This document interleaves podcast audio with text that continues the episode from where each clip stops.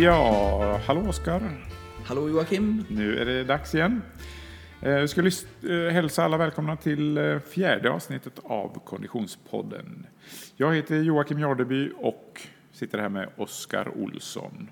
Och idag är vårt ämne rörlighet.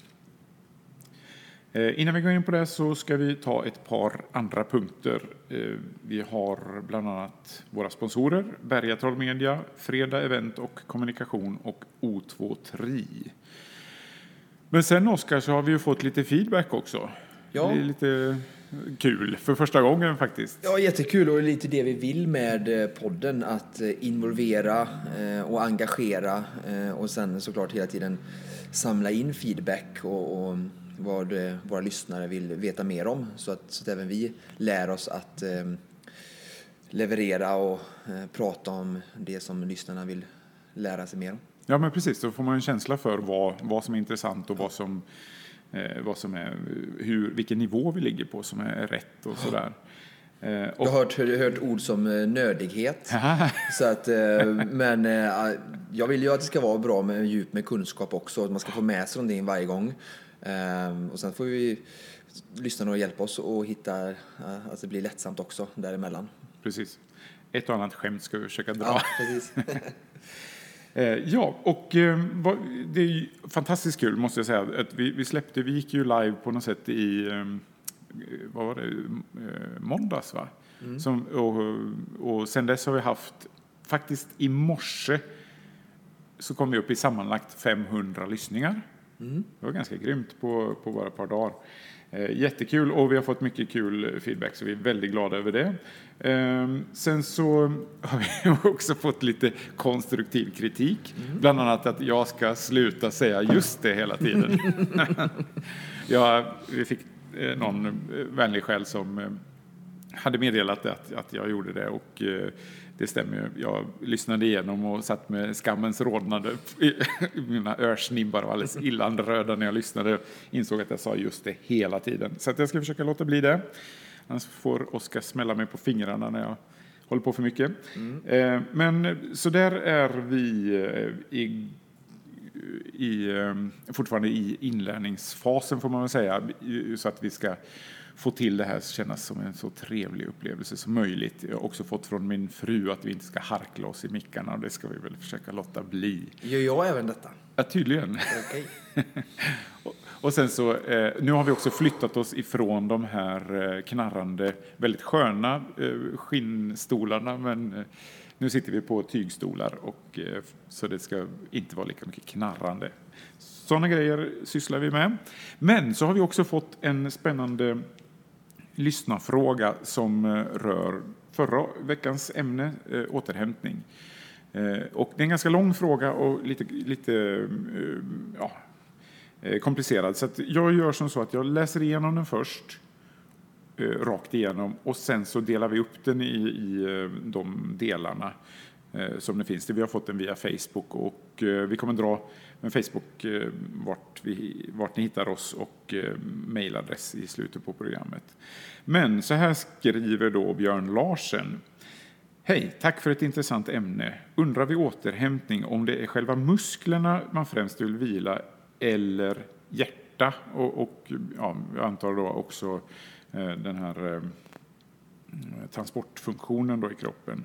Och om man kan till exempel köra ett hårt pass löpning och dagen efter köra till exempel simning eller andra muskelgrupper då än de man använt under löpningen.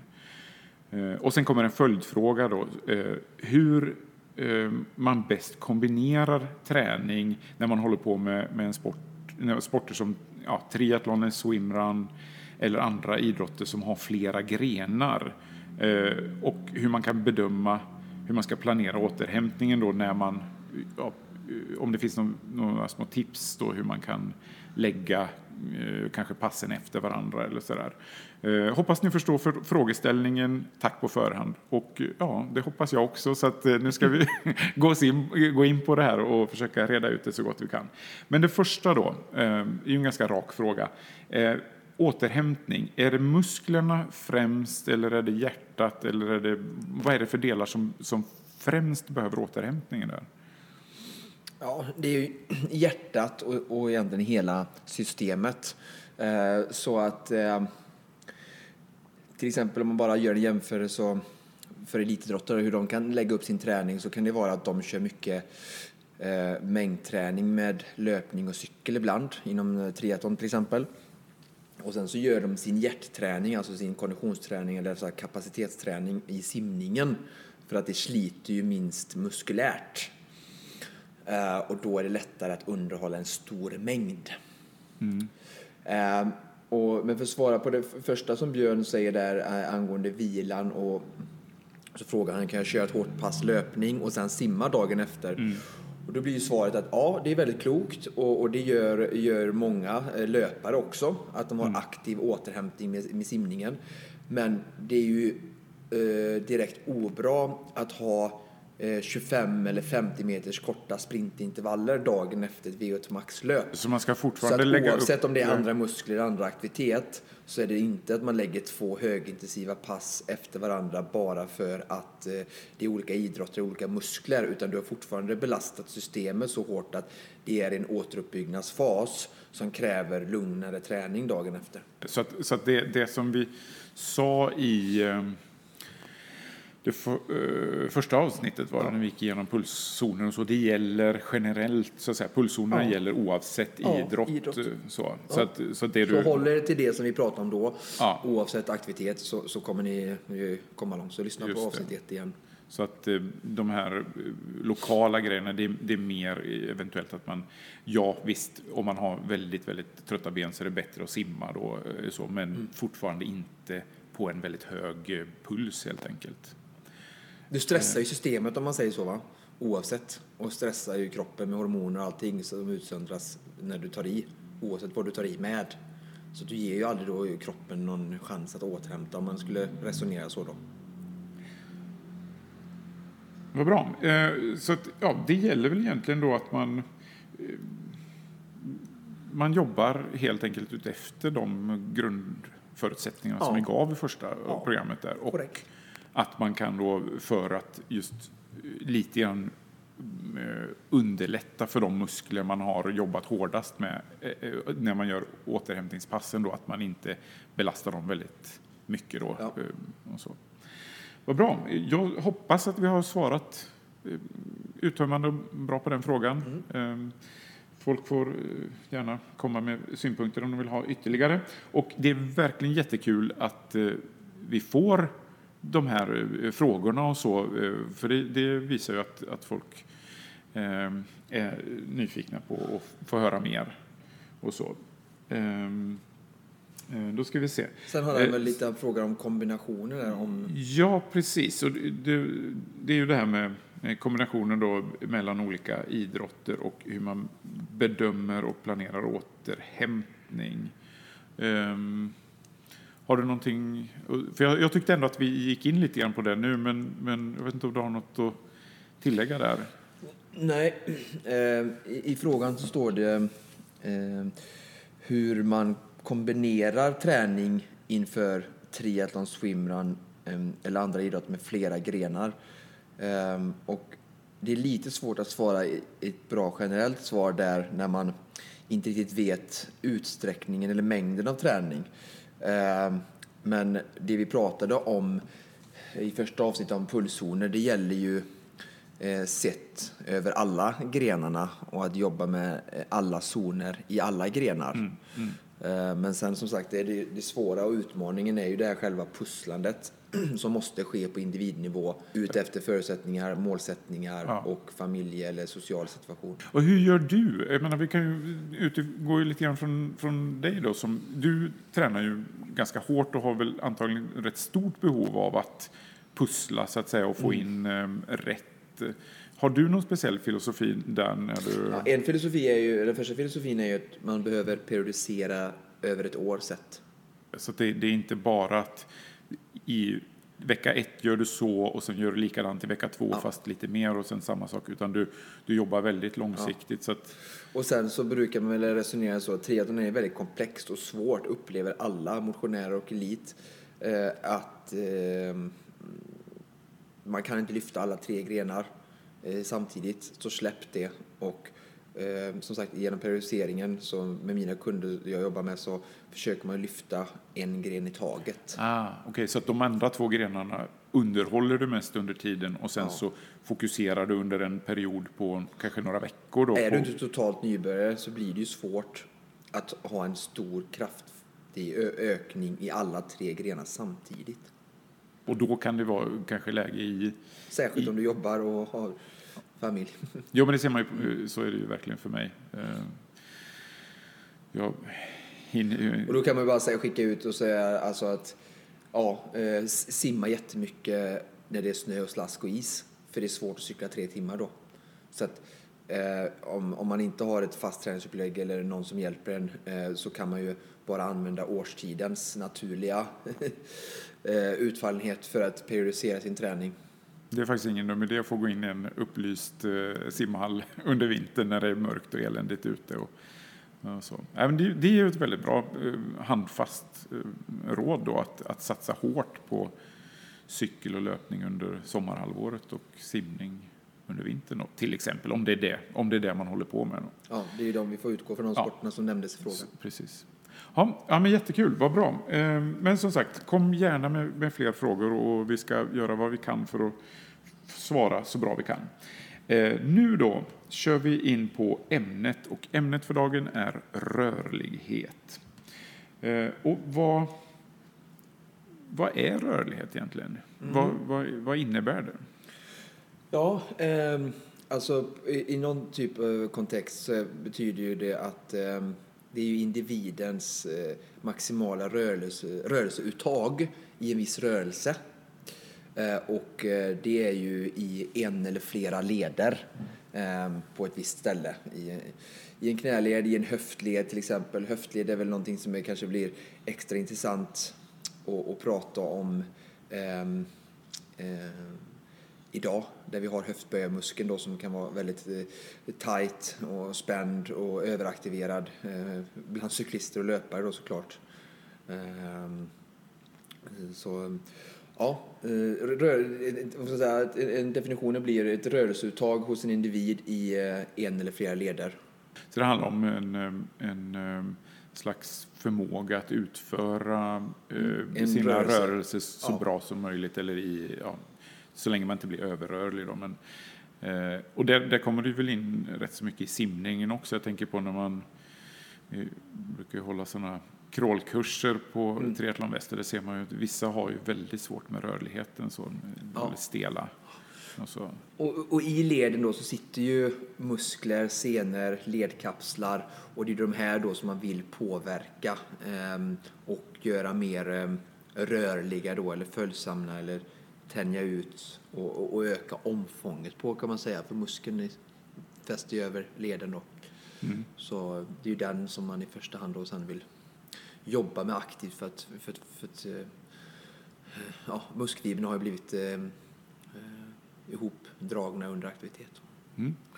Mm. Eh, och ehm, ja, då har vi väl egentligen gått in lite grann också i samma veva som vi pratade om, om vad det är, varför. Men har vi något mer sån här konkret varför vi ska göra? Ja, alltså det man kan säga är ju så här att det finns egentligen, ja men det finns ett bra svar för att optimera din prestation. Mm. Ehm, om vi tänker, eh, jag tog bara någonting från luften nu, vi tänker en handduk som varit blöt och så ligger den ute över natten på vintern så blir den frusen. Blir det en sån här stel eh, handduk va. Den har ju inte en optimal funktion att torka en blöt våt kropp. Eh, och, och, och den är liksom inte i sin fulla kapacitet. Och en muskel som, som är kontraherad, alltså under fysiskt arbete så kontraheras muskeln ehm, och blir eh, kortare och um, spändare framför allt. Ehm, och kan inte jobba i sin fulla längd. Och tänk dig en um, spjutkastare som eh, ni har sett eh, eh på, på friidrottstävlingar, de kastar spjut. Så, så ponera att personen i fråga bara kan dra handen i höjd till axelleden och inte bakom. Eh, den, de drar ju i och sträcker ut sin bröstmuskel till ett maximalt bakre läge för att få så stort rörelseomfång som möjligt. Precis som om du använder en slangbella. Och har du en, en icke rörlig muskel eller som inte är i sitt maximala rörelseomfång Eh, och kan arbeta där från, från A till B eh, utan jobbar bara där någonstans emellan på grund av att den har blivit kort så, så får du ju inte ut eh, lika mycket. Och det är samma sak, många av våra lyssnare håller på med simning. Då pratar mycket om att sträcka i simningen. Och simmar du ihopkrumpet för att du har en spänd och icke rörlig kropp, som till exempel Therese Alshammar och Sara Sjöström har ju väldigt rörliga, fina kroppar på det sättet och funktionella, så, så kommer du få ett kortare tag, kortare tag, mindre fart. Ja, det, det här med, med, rörlighet ligger ju mig varmt om hjärtat. Jag är ju jag är stel på alla håll och ledder. Eh, lite grann beroende på att jag simmat mycket och där är det ju inte så stor risk att man sträcker sig sådär. Så att till exempel mina lårmuskler är ju senaste 15-20 åren någonting har jag inte kunnat sitta på knä för att mm. jag får inte upp eh, hälen eh, till rumpan. Du kan inte sätta din rumpa på dina hälar helt enkelt? Nej, utan Nej. då hänger, sätter jag mig på knä så hänger jag i, de här, alltså i lårmusklerna och det gör skitont i, i ovan, de här senfästena ovanför ja, knäna. Där lårmuskeln fäster in i knät så det blir naturligt. Ja, så det asont där så jag, jag, kan inte sitta på knä överhuvudtaget. Och det är ju bara, det är bara för att förklara det. Det är exakt samma sak som händer när du får ont i knäna där, som händer vid löparknä när man får tensofascialate som går på yttersidan av lårmuskeln som blir kort på grund av löpning och mycket cykling, så, så får du ont i knät. Och det är alltså när, när muskeln blir för kort så får du smärta i senan och infästet. Um, så att, ja, bara för att dra en parallell som kanske många känner till som löparknä. Och det är precis samma sak som händer i ditt fall här då när din muskel är kort. Mm. Um, men um, ja, uh, undrar varför tror du det har blivit så Joakim? Uh, är det så att du masserar och kör mycket rörlighet för din framsida lår? Alltid. Alltid? Alltid. Ja, hur ofta? Berätta nu. Ja, det har hänt flera gånger på de senaste tio åren. Okej, okej, okay, ja, flera gånger. Ja. Uh, ja. Faktum är att jag var lite grann inne på att jag skulle komma igång med det där, men sen så gick jag en, en sån löparkurs och då gick jag lite för hårt in på så här utfallssteg och så bara knakade till i höftböjarmuskeln så, eh, så det, bara, det kändes som, som man drog isär kött ungefär. Mm. Och sen så, jag tror att det var eh, så bindväv som, som sprack isär. Liksom. Mm. Det var en mycket obehaglig upplevelse. Och då, sen dess har jag inte gjort så mycket rörlighetsövningar när det gäller just, eh, lårmusklerna heller. Ehm, så det, ja, det är en svår grej. Alltså, för jag, egentligen har jag haft någon slags tanke om att göra det. Jag har gått på sådana här yogapass och sånt där. Men det, alltså, ser ju väldigt smidigt och fint ut på yoga. Men för mig är det bara, plå, alltså, det är ju bara ont. Mm. Det är bara plåga liksom. Mm. Um, ja, alltså det man kan säga om rörlighetsträning och sådär är att det ska ju, det ska vara fritt från smärta.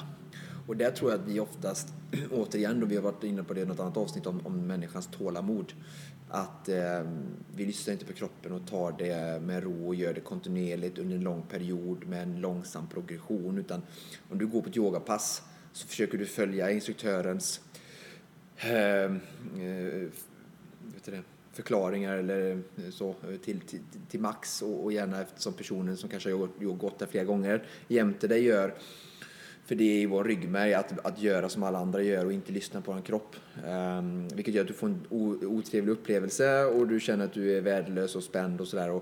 Istället för kanske tänka att ja, men, ja, det här är första gången här, jag vet att jag är med mig, jag är väldigt spänd, jag har slarvat med detta.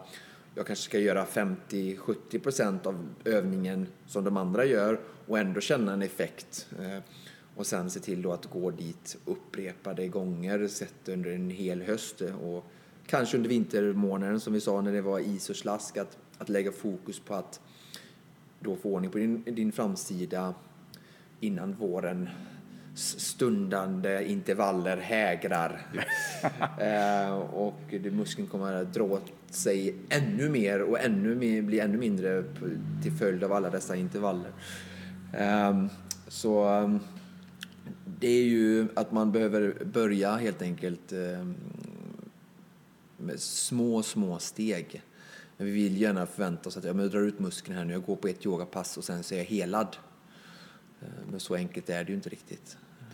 Vad, vad, om man säger en bra, ett bra upplägg för mig där då, vad, ska, vad skulle jag? Ja, eh, du har ju din framsida nu. Eh, så eh, du ska få hemläxa. Eh, och eh, för att få ut maximal rörlighet, eh, eller för att alltså, träna muskeln maximalt, så vill man gärna ha en, en hög temperatur i, inne i muskeln på ungefär, ja, låt oss säga 40 grader ungefär brukar man säga. Eh, så att rörlighetsträning får gärna vara varm. Okej, så man ska börja med att... Ja, värma upp ordentligt. Ja. Mm. Så att gör, det här kan ju vara ett bra tips. Jag har full förståelse för våra lyssnare som har mycket och kanske inte kan ha ett helt separat rörlighetspass. Så ta ett återhämtningspass som vi pratat om, zon 1 eller zon 2, där du jobbar lugnt och, och, och, um, du sliter inte och drar inte sönder senor och muskelfibrer. Um, så att de är fortfarande liksom vid god vigör. Eh, och sen så svettas du och blir varm. Eh, och sen så avslutar du med eh, 30 minuter rörlighet då. Ehm, då är muskeln varm och så har du det i samband med ett annat träningspass. Men se till att du har planerat för det innan och se det som huvudsyftet med träningen och inte ja, jag ska ut och springa ett återhämtningspass eller distanspass på 50 minuter och sen så lägger man in det och sen så oj jag hann visst inte rörligheten. Alltså, det är så lätt tror jag att det blir så att man hinner med löpningen och sen så struntar man i både core man hade tänkt göra innan eller rörlighetsträningen man hade. Så skriv gärna Skriv gärna aktiv rörlighetsträning inklusive 40 minuters uppvärmning då. Alltså lura dig själv hjärnan och avsätt 90 minuter eh, till det här passet. Och får du 10 minuter över så sätt dig ner, kör lite medveten andning, in genom näsan, ut genom munnen, för det är också viktigt för rörlighetsträning. Eh, och, och, så ge dig själv det då. Eh, för att det, jag måste, kan nu komma in på det där, eh, just det här med pressade träningspass och så stresshormoner och stress är någonting man har sett spänner upp muskler. Särskilt i axlar och i nacke. Och de partierna påverkar vår hållning väldigt, väldigt mycket och ger oss en dålig, en dålig hållning gör oss till dåliga löpare och simmare. Jag måste bara tillägga här när, när du gick in på just det här med hur man missar att göra de här rörlighetsgrejerna och missar att göra det här core-passet efteråt och så att jag satt och log brett och kände mig träffad. Och jag tror att det är väldigt många som gör det. det ja, verkligen. Den som känner sig oskyldig kan ju få kasta första stenen, eh, mig själv inräknat. Så att eh, här gäller det att vara väldigt ödmjuk eh, mot varandra, eh, alltså, allihopa. Eh, för att det, det, är väldigt lätt så att eh, det, det är väldigt roligt att, att, att köra bilen och, och gasa och räsa om man har bilintresse. Men det är lite tråkigare att, att tvätta bilen och sköta och underhålla. Ehm, det är roligt att köpa hus, ha fina stora hus. Det är oftast inte riktigt lika roligt att dammsuga, skura, ehm, tvätta fönstren eh, och, de här bitarna. Va? Och, det följer med oss in i träningen också. Det är roligt att träna, svettas, skrattas, vara trött, eh, knarka endorfiner och, sådär. Va? Men att ligga på en, matta i tysthet och, och, lyssna på kroppen och, och, jobba med rörlighet, det, det är lite mer tröstlöst, eh, rastlöst och, och sådär. Det är lite vår inre drivkraft. Men när vi väl har städat huset och målat om och gjort det fint så kan vi vara väldigt nöjda. Så ja. det finns ju något positivt i Man får fokusera på det, mycket smart, bra. Fokusera på, på, på resultatet, alltid. Eh, det tror jag vi gör när det kommer till företags, företagande, att vi försöker fokusera och hitta drivkraften i slutresultatet och i målet i de tuffa tiderna. Men eh, nu fick vi, kom vi ut ja, lite där va. Ja. Men eh, din uppgift då, aktiv träning så du är varm i musklerna. Och sen så ska du fokusera på framsidan då. Och vi ger dig den utmaningen för att, för att komma igång där. Så att, börja med att mjuka upp eh, musklerna genom att eh, foamrolla dem lite, rulla dem lite, kavla dem. Ehm, på framsidan då. Hur gör man det? Alltså tar man, har man en sån här, för jag, har, jag köpte en sån här rulle, men den var, jag trodde att man skulle ligga på den. Den var asobekväm, jag höll på att bryta ryggen av mig. En ganska ja. tjock sån här ja. rulle med sån här pigga på. Ja. Ska man rulla en sån, eller är det kanske en helt annan? Nej, du ska den... ligga på den med ett lår i taget ah, okay. och eh, eh, rulla ut framsidan då, så du ligger ett fram, en framsida i taget. Ligg inte med båda framsidorna på foamrollen samtidigt. Så mjuka ut muskeln, inte kavla ut den. Eh, sen för att eh, jag vet att du springer mycket också, får med lite höftböjare och sådär, så ska du sätta dig som eh, i ett utfall på en matta. Eh, och sen så ska du, eh, alltså ena knät är fram och ena knät är i marken. Och så står ena foten i marken. Eh, och sen eh, ska du dra den bakre hälen upp mot rumpan då. Samtidigt som du, ju mer du tippar höften framåt eller juckar med ditt bäcken eh, så, så kommer du känna att det sträcker i framsida lår. Och där ska du jobba och sträcka ut den.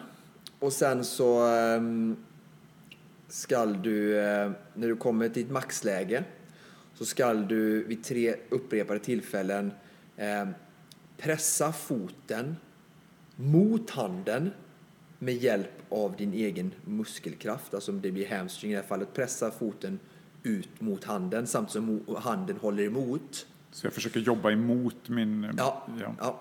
Och sen eh, eh, släppa lite och så försöka komma li ännu lite längre. Och sen pressa foten ut, handen håller ihop och du liksom aktivt jobbar. Eh, det kallas för aktiv, aktiv rörlighetsträning och så trycker du ut den.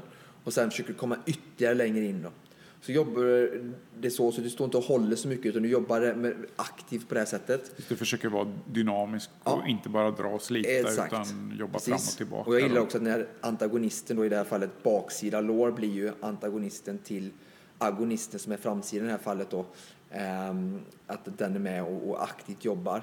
Hur, hur, gör den? Eller hur får, du spänner ju jag... baksida lår för att uh, Um, alltså jobba aktivt med baksidan för att spänna ut framsidan och sträcker du ut främre lårmuskeln, om du, om du sitter här nu, så sträcker du ut främre lårmuskeln så känner du att den aktiveras, om du känner den. Och så om du skulle tippa i höften nu så, eh, så, sträck, så stretchar du ju baksidan. jag är så stel, jag fick kramp i, I, baksidan. i baksidan innan ja. jag ens hann börja. Men, ja. vi, men, men framsidan här blir ju då eh, agonisten och sen antagonisten blir ju baksidan då som, du, eh, som stretchas ut för att du aktiverar agonisten. Så det samspelet eh, tycker jag är bra eh, att jobba med. Men då jobbar du med höger och vänster ben och så gör du eh, bara den här övningen. Eh, och så tre gånger per ben. och sen är det... Så, och då håller man på varje gång kanske? Ja, det blir 15-20 sekunder. 15-20 sekunder minst på varje ben. Och sen alltså det är ganska kort ändå liksom? Det, ja, det är inget ja. jättelänge? Så. Det handlar om att jobba ut den i ytterlägena och, och, det gör du med hjälp av att du, som jag sa, pressar ut den för att kunna komma ännu lite längre då. Um, och, och, och, det optimala är egentligen att man får hjälp av någon. Um, så att eh, om man är väldigt spänd på vissa ställen, till exempel som höftböj, så är det faktiskt väldigt bra att under en, en kort period ta hjälp av en, um, en kunnig person som kan göra den här stretchen åt dig. Uh, den här, alltså den passiv rörlighetsträning kommer vi in på nu då. Uh, och det är när man uh, får hjälp av yttre krafter. Alltså det kan vara till exempel din hand drar aktivt hälen mot rumpan, det blir passivt. Um, och även, eller då en, du har en partner eller en, en, en sjukgymnast som, som pressar då. Um, så, så att, uh, ja. Hur, hur är det? Jag, jag försökte vid något tillfälle just för med tanke på höftböjen men även med tanke på löpteknik lite grann liksom pressa fram höften när man springer så, hjälper det någonting eller är det bara för löpteknikens ja, skull? Ja, det hjälper ingenting. Så. Det hjälper ingenting? Nej. Nej rörlighetsträning ska du göra separat. Men sen är det jättebra att, du, att du tänker, att du tänker så, så där, men du kan ju inte jobba, så, göra det för sig. Men det är jättebra att du har med det när du tänker sen i löpningen. För att, att springa med en felaktig teknik och, och, och med, med en dålig sträckt höftböj, det kan ju absolut såklart leda till mer spända muskler en väldigt god löpteknik där du jobbar i fulla rörelseutfång och kan vara avslappnad där också. Du blir mer, mer avslappnad. kommer ju ge mindre spända muskler också såklart. Det är lite kul att se. Jag tänker på just det här, för det är just den andra grejen med rörlighet och som när man, man ska försöka få upp eh, foten ganska långt upp mm. när man, i bakre delen av, av löpsteget så att säga. Och jag tänker på det, jag har sprungit lite med min eh, son som är 6-7 eh, år. Och han har ju helt naturligt, han bara studsar fram och så har han foten hela vägen ända upp i häcken när han springer. Helt sjukt ja. alltså. Det... Och det är där vi någonstans kommer ifrån. Och jag, jag pratar om löpteknik och sådär och vi, vi analyserar och ser vad som har hänt. Så, så där någonstans där börjar vi allihopa och sen så bara kommer förfallet av vårt levande. Men så ser man då på Etiopien och Kenya där de, de springer hela tiden var någonstans de ska. Så de bibehåller från banan det här istället då och bara egentligen utvecklar det fina löpsteget som vi har när vi är små, när vi inte är förstörda av massa gång och sittande och, och, och ilandslevande. Ehm, så de bara egentligen spär på det och, och sagt, det är ingen slump av att de, att de är ledande inom just löpning. Mm. Ja, och vi var ju in lite, lite kort på här just dynamisk och, och, ehm, och eh, statisk eh, rörlighet. Har vi någonting mer att säga där?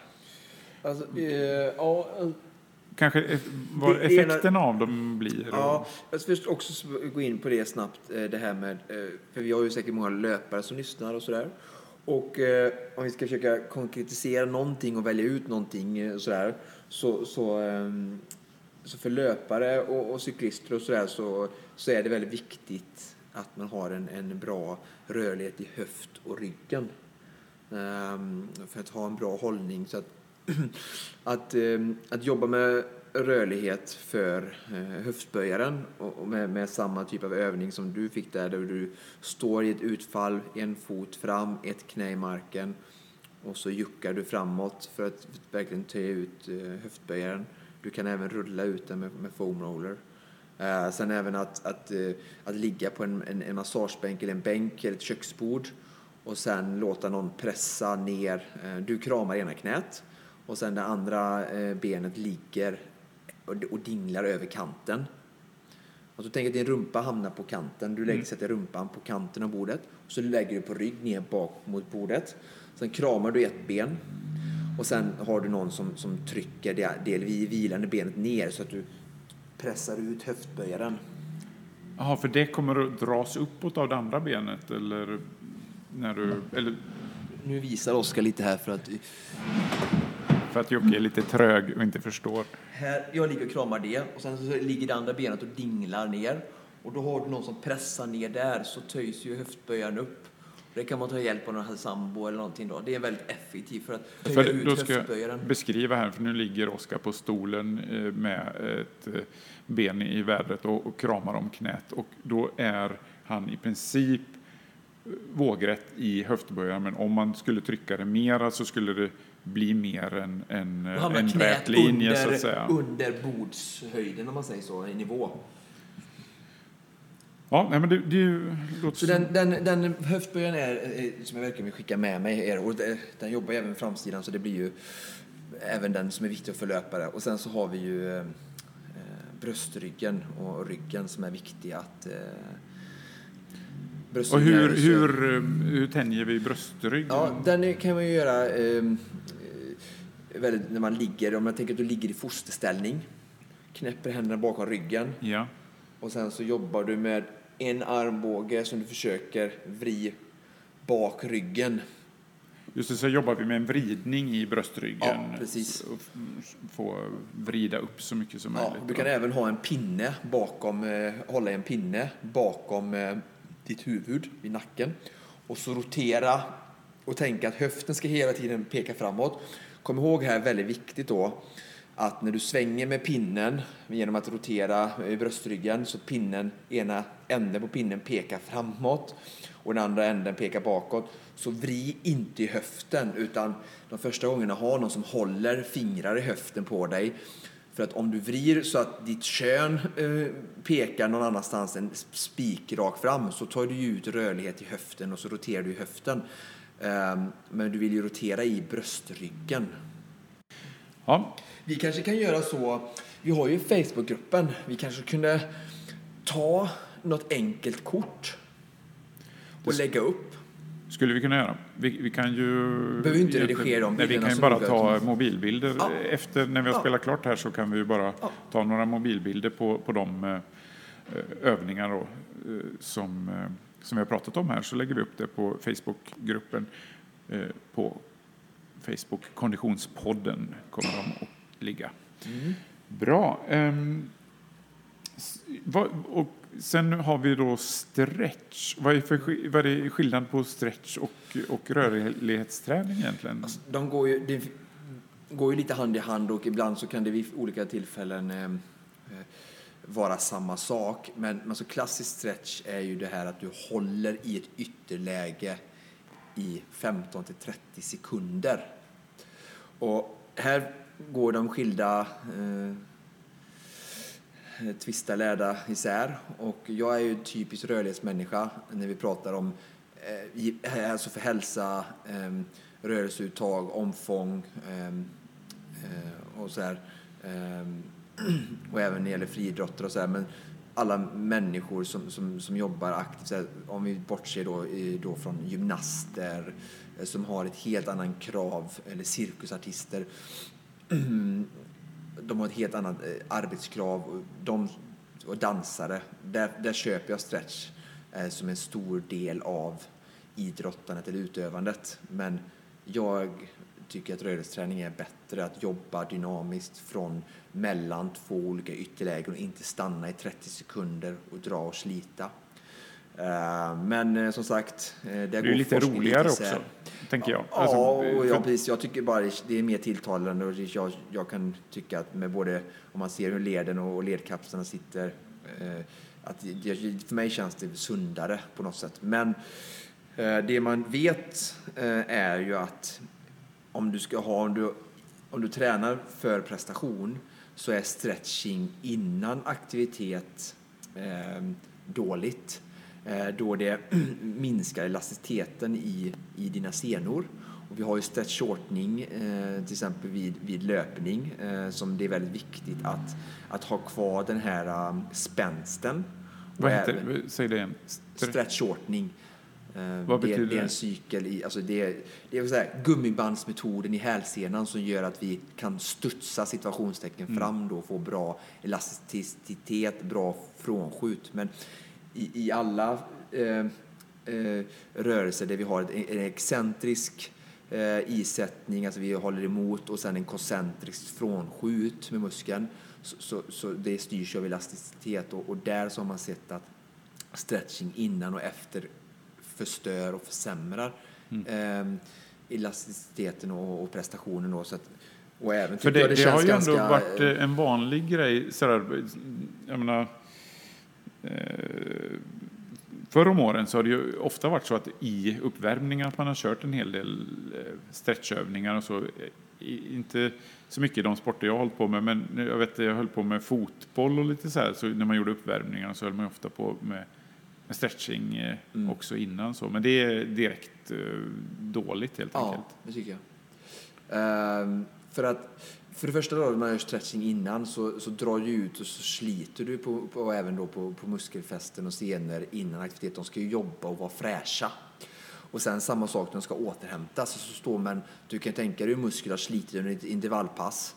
Och, och du, du, du sliter och, och drar ehm, när du tränar och sen så ställer du efteråt och ställer i 30 sekunder och bara drar isär de här liksom, senor och muskelfibrer ännu mer eh, när de behöver återhämta sig och sådär. då. Så, jag, Så det, alltså, då skulle man egentligen inte göra alls någonting, eller, eller gör man någonting då, Ja, men mer än att varva ner? Ja, varva ner är det viktigaste Ja. tycker jag. Och de här vi pratade om sist med återhämtning med kallbad, eh, kompressionsplagg och den typen direkt. Sen så är det jättebra att ha och lägga in sen då som jag sa rörlighetsträning under dina lugna återhämtningspass i zon 1 eller zon 2.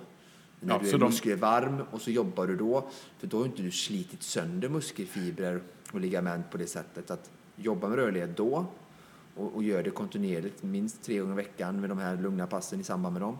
Och så satsa på aktiv och kick-ass superhård eh, återhämtning efter de tuffa passen då och låt muskelfästen och, och muskelfibrer att få, få vila efter de tuffa passen.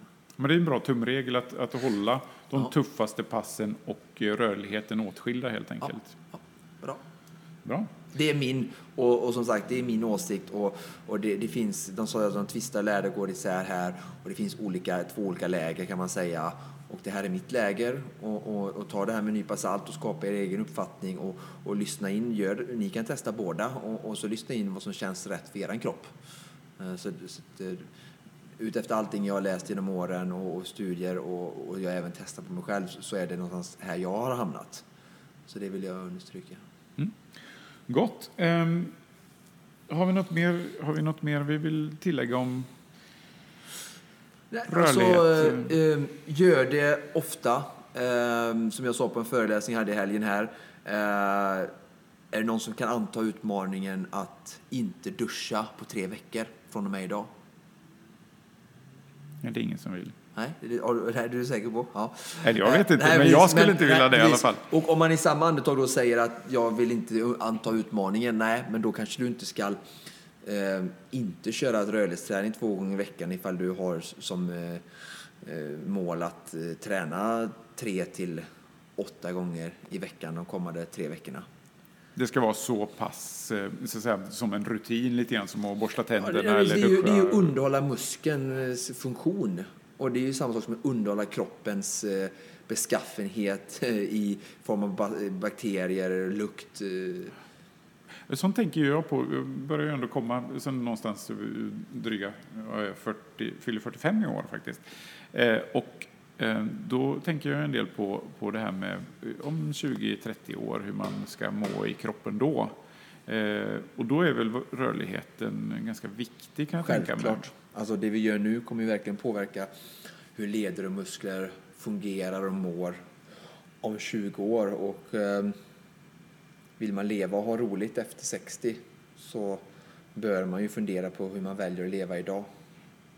Ja, men det är lite grann som man borstar tänderna idag för att få, ja, förutom att inte gå runt och lukta som en skunk, men det är också det att du vill ha kvar tänderna när du är 60-70. Det är Också, lite grann samma också, sak. också en intressant sak där. Att borsta tänderna, gör inte det på tre veckor. Mm. Alltså det är ganska intressant. Det skulle folk aldrig inte göra. Nej, det har man ju Men, växt. men, men, man, men vi ja. använder tänderna hela tiden. Vi, vi, vi mölar i oss godis och grejer och äter mat varje dag och använder tänderna. Och vi är väldigt noga på att sköta om dem. Mm. Men rörlighetsträning, alltså att gå till naprapat, en sjukgymnast, komma eh, och träffa folk som, som kan hjälpa dig med rörlighetsträning, lägga pengar på det. Folk gnäller så här, åh, ska, eh, en sån eh, lektion här kostade så mycket eller bla bla bla. Men sen tandläkaren kan man lägga 7-8 tusen på och visst, det svider ju, men man gör ju det. Mm. Men sen när det kommer att vårda kroppen, Alltså med rörlighet, gå och lite kontinuerligt och, och träffa naprapater, sjukgymnaster som jag gör eh, och får, får, får hjälp med det i mitt idrottande. Det vill man varken prioritera tid, pengar eh, till, men ändå har man samma förväntningar som på sina tänder på kroppen, att eh, kroppen ska bara leverera dag ut och dag in. Mm. Det, det är en svår, just det där, det är väl det där typiska med att en vana tar ju rätt så lång tid att bli en vana. Jag tänker som när man borstar tänderna eller duschar på morgonen eller vad man nu gör. Det har man ju hållit på med hela livet och jag tror, där i tror jag ligger lite svårigheten att, att få till det så att säga för att man gör det jag menar, jag vet ju, jag knakar i ryggen ibland och så går jag till eh, eh, till våran eh, träningskompis eh, Mattias Lyppert som är eh, kiropraktor. Och han, så får jag sådana här övningar och så går jag hem och så gör jag dem en eller två gånger och sen gör jag dem inte mer. Och, och det, det är typiskt det där att det är så svårt att få in en vana. Har vi något tips där? Ja, eh, och det, jag tror att i eh, vårt nästnästa ämne så kommer vi eventuellt prata om att träna i grupp. Så att det vi har svårt för eh, tycker jag vi ska göra i grupp för då hjälps vi att möta motgångar och slippa vara ensamma. Och det tror jag är bra. Vi människor är flockdjur. Så, där, så anmäl er, gå med i en yogagrupp eller var med i något center eller träningscenter där man jobbar med rörlighet i, i grupp och, och, och gå sådana grupppass. Och bra. så fokusera på att göra det minst en gång i veckan, året om. Eh, ifall du har svårt att hitta disciplinen hemma. Det blir mitt tips. Det är jättebra. Det ska bli ett väldigt roligt program. Och, Och lär dig att avsätta, prioritera och lägg pengar på det. För det är din jävla kropp. Ord och inga visor. Ja. Jag kom lite, Ja. blev lite emotionellt engagerad. Ja, ja, det är bra. Det är bra. Kanon. Eh, Då har vi, tycker jag, eh, gått eh, igenom rörlighet. Det finns säkert mer att säga. Det finns säkert frågor. Kom gärna med frågor så, ska vi, så tar vi upp det Eh, i senare program och försöker reda ut alla frågetecken. Eh, och det vi ska säga nu, som vi är väldigt glada över, det är att vi numera finns på iTunes och eh, alla ställen där de poddportaler som, som tar sin feed från iTunes, vi har lagt upp det på lite andra ställen. Skulle det vara så att ni har er favorit podcast-app och vi inte finns där, när ni söker på Konditionspodden, så meddela oss gärna, för vi vill ingenting hellre än att finnas på alla ställen tänkbara. Eh, så ska vi göra vad vi kan för att hamna där. Eh, och sen har vi också då eh, en ny mejladress som ni kan nå oss på som är konditionspodden gmail.com. Och den kommer vara den, podden, eller den mejladressen vi använder framöver nu. Så där kan ni mejla oss om allt tänkbart. Eh, och vi finns också då, som vi har varit inne på här, på Facebook. Och där är det bara att söka på Konditionspodden så hittar ni vår eh, Facebook-sida där. Och ja, likea den så hänger ni med i vad som händer. Eh, och ja... Tycker, Integrera, tyck till. Ja. Um. Ja, var gärna aktiva. Vi tycker det är väldigt, väldigt roligt att, att få, få höra vad ni har att säga. Både ris och ros. Både ris och ros. Ros och ris. Ros och ris. Ja. Och helst, eller, ja, berätta för folk om att vi finns. Ja. Vi vill ju kunna ge så mycket som möjligt till så många som möjligt. Ja. Helt enkelt. Eh, ja, och med det så är det väl egentligen bara att säga att vi, vi kommer, idag är det ju onsdag. Ja. Påsken är i vardande. Jajamän. Men vi släpper det här direkt idag och sen så kommer vi släppa ett till avsnitt på söndag som ja. är påskdagen om vi inte helt tar fel. Då blir det långpass och podd i örat. Yes, och då, det är pås, påskpodd. Vår påskpodd handlar då om eh, intervallträning. Yes. Då går vi in lite mer specifikt. Vi har varit in på så att säga, nivåer. Vi kommer att fokusera men, på de högre nivåerna kan man säga. Zonerna. Mm. Och få lite handfasta tips hur man lägger upp mm. intervaller. Jättekul, det ska bli spännande. Och med det så får vi bara säga att... Eh, Önska glad påsk. Eh, ja, och ät gärna mer av de riktiga äggen, citationstecken med en gula i och mycket bra aminosyror och proteiner framför de här andra äggen. Vi kan ju tillägga det att den här veckan så äter genomsnittssvensken 1,4 kilo eh, lösviktsgodis. Och eh, jag tänker inte ens nämna hur många kalorier det är, men eh, ja, tänk er för, njut och unna er med måtta. Och ta lite träning emellan där. Ja, Eller precis. åtminstone promenader om ni känner er så dästa. Eh, bra, och eh, med det får vi bara säga tack och hej helt enkelt. Ja.